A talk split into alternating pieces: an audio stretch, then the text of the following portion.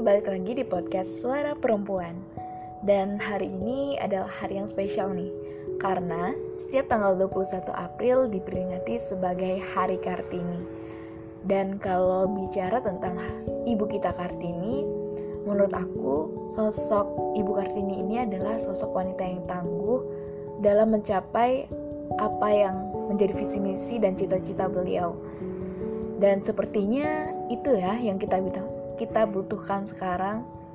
Dan kalau kita balik lagi ke sejarahnya, kita lihat bagaimana perjuangan beliau dulu dalam memperjuangkan emansipasi bagi kita para perempuan.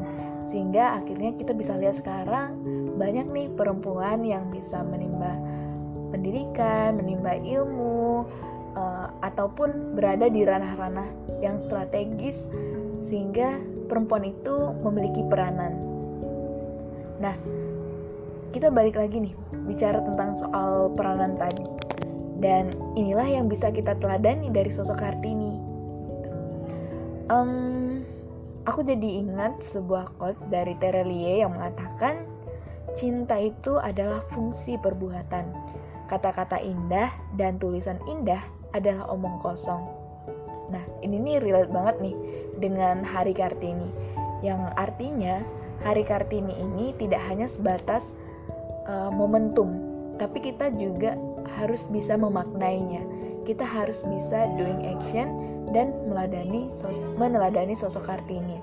Nah, coba sekarang kita tanyakan, kira-kira apa ya yang bisa kita lakukan untuk bisa berperan?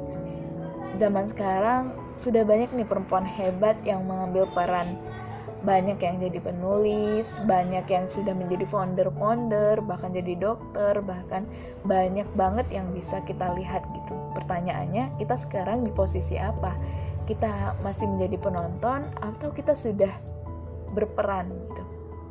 Nah, mungkin di hari Kartini inilah waktunya kita merefleksikan kembali diri kita, kembali menyusun visi dan juga misi kita ke depan apa sih yang bisa kita lakukan? Apa sih yang bisa kita apa ya kita menjadi mencari strong uh, why kita ada di dunia dan fungsi kita sebagai perempuan itu apa sih yang bisa kita lakukan dalam hal berperan untuk kemajuan bangsa kita mungkin gitu.